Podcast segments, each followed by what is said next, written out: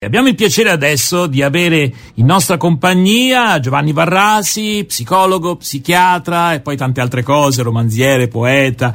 Eh, ben trovato Giovanni, grazie per Buongiorno. essere con noi. Buongiorno. Buongiorno Roberto, grazie dell'invito. Allora, come di consueto per questa nostra rubrica che abbiamo titolato Io e gli altri, ecco, vorrei sapere dove ti trovi in questo momento. Sì, sono per la strada e guardo sulla sinistra c'è una classe di una scuola media.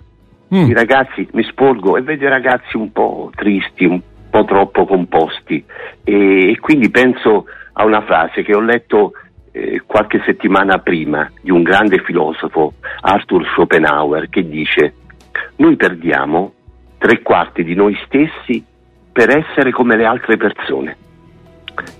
Questo pensiero, che è già interessante di per sé, ci interroga sulle scelte pedagogiche e di responsabilità dei genitori. Secondo me, a mio parere, l'educazione di un ragazzo deve tener conto di due prospettive di crescita, che sono tutte e due importanti.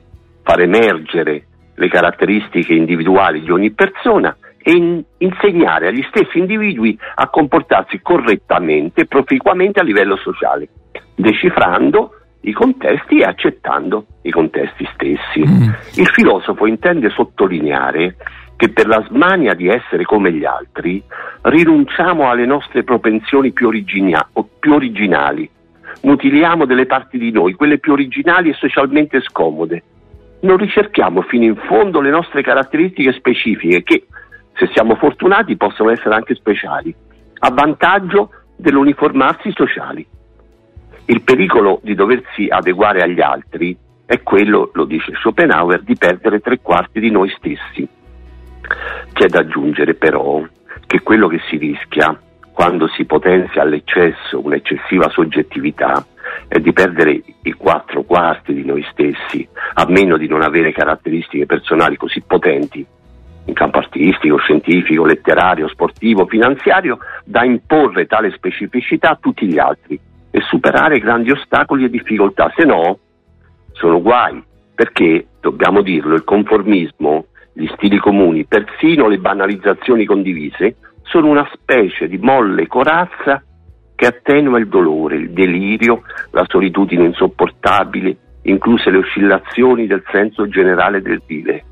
Allora il dilemma resta affidato alla sensibilità, alla valutazione e all'esperienza dei genitori, degli insegnanti, dei dirigenti, che fanno lo sforzo di venire in contatto con le caratteristiche più intime e connaturate di un figlio, di ciascun allievo, di ogni dipendente e avviare scommesse sulla direzione da consigliare, oppure essere indifferenti al destino del loro congiunto che se la caverà da solo. Tutto questo, lo sappiamo, avviene nel mondo reale, che non è lineare come una frase, né univoco né tantomeno unidirezionale stabilito una volta per, per tutte. L'identità è complessa, è fatta a strati, è anche contraddittoria nelle sue parti, è rigida e flessibile, ha bisogno di autonomia e di dipendenza, esigente nel riconoscere le proprie caratteristiche personali e contemporaneamente angosciata di essere diversa dagli altri.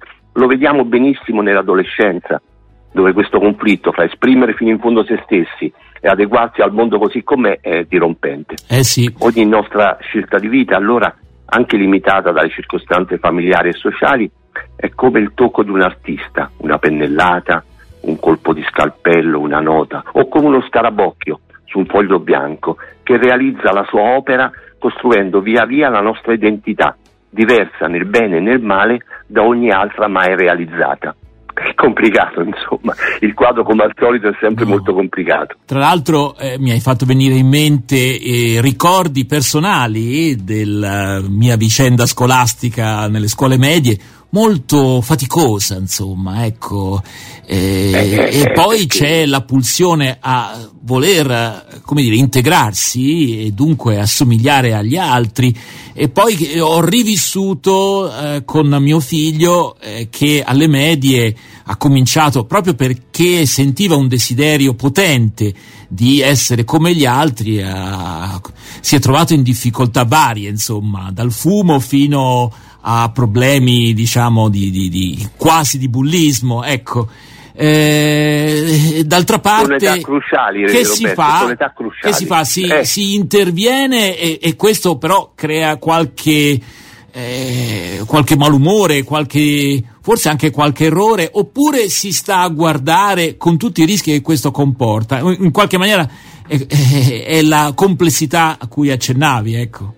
Sì, io mi, mi permetto di dire un punto di vista forse non equilibrato, che si basa anche sulla mia esperienza certo. personale. Io sono stato lasciato andare con gentilezza, con rispetto, ma i miei genitori non si sono intromessi troppo nella, nel mio sviluppo personale, forse perché io andavo bene a scuola e questo gli bastava, insomma, ai tempi miei andare bene a scuola era il segnale che tutto andava bene. Quindi mi permetto di dire che eh, eh, entrare con, con, rispetto, con gentilezza nella, nelle caratteristiche soggettive de, de, delle nostre persone care, dei ragazzi, dei figlioli, eh, secondo me è una cosa buona, perché è quel primo passaggio che permette poi l'armonizzazione. È come se ciascuno di noi venendo al mondo dicesse ma io ci sono e ci sono con queste caratteristiche, con questi desideri, con questi bisogni, con queste ferite, chi si accorgerà di me in questa folla che, che, come dire, in cui nessuno si accorge di nessuno? Quindi io credo, mi permetto di dire che no, spetta no. ai genitori, alle certo. persone care, di fare questo passaggio. Certo, certo. Eh, sicuramente, eh, poi si tratta di capire caso per caso come, ma forse eh, diciamo la cosa che deve emergere nell'intervento, che a volte possono essere interventi anche lì per lì non graditi, però ci deve essere un'affettività di fondo, insomma, ecco, questo sì. in qualche maniera tra le righe deve passare, certo. E azzarderei anche il rispetto, perché il genitore sì. per amore e per età tende a, a, dire il suo punto di vista, quello che è giusto e quello che è sbagliato, questo va bene, però secondo me anche poter essere ricettivi e ascoltare con rispetto cosa ha da dire questo essere, certe volte lo dice in maniera confusa, contraddittoria, perentoria, antipatica e lì si tratta di, di tollerare questo aspetto per ripulire un po' da, dal fango, direi, dei bisogni, dei desideri, delle contraddizioni, quel qualcosa di valore che ciascuno di noi contiene. Allora, io direi a questo punto ci ascoltiamo una canzone, eh, ne approfitto però per chiedere ai nostri ascoltatori, insomma, eh, capisco che questo è un tema enorme, insomma, eh, di come ci si è posti personalmente nella, durante l'adolescenza, no, in questa tensione fra voler essere come gli altri e dunque anche perdersi eh, da, negli altri e dall'altra parte anche diciamo ecco il, il fatto di, dell'isolamento neanche questo è, è positivo. Eh, come l'avete affrontata voi questa vicenda dolorosa che è l'adolescenza che termina attorno agli 82 anni se non sbaglio più o meno ecco. e, e, vabbè, vabbè. E, e, poi ecco eh, la cosa viene rivissuta un'altra volta come padri forse anche come nonni non lo so. Allora intanto ci ascoltiamo Alex Britti ma se ci volete far conoscere vostre impressioni, i vostri ricordi. Il nostro numero di WhatsApp è il 348 222 7294. Lo ricordo ancora una volta: 348 222 7294.